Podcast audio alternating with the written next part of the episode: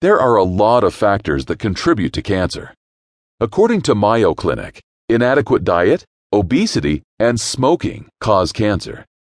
Genetic endowment is likewise a factor in some forms of cancer. It's simple enough to protect yourself from skin cancer. You should utilize sunscreen during the daylight hours to protect your skin from UV rays. Cruciferous veggies like broccoli, cauliflower, kale, Brussels sprouts, and cabbage hold two major antioxidants, lutein and zeaxanthin. These antioxidants might help battle against prostate cancer.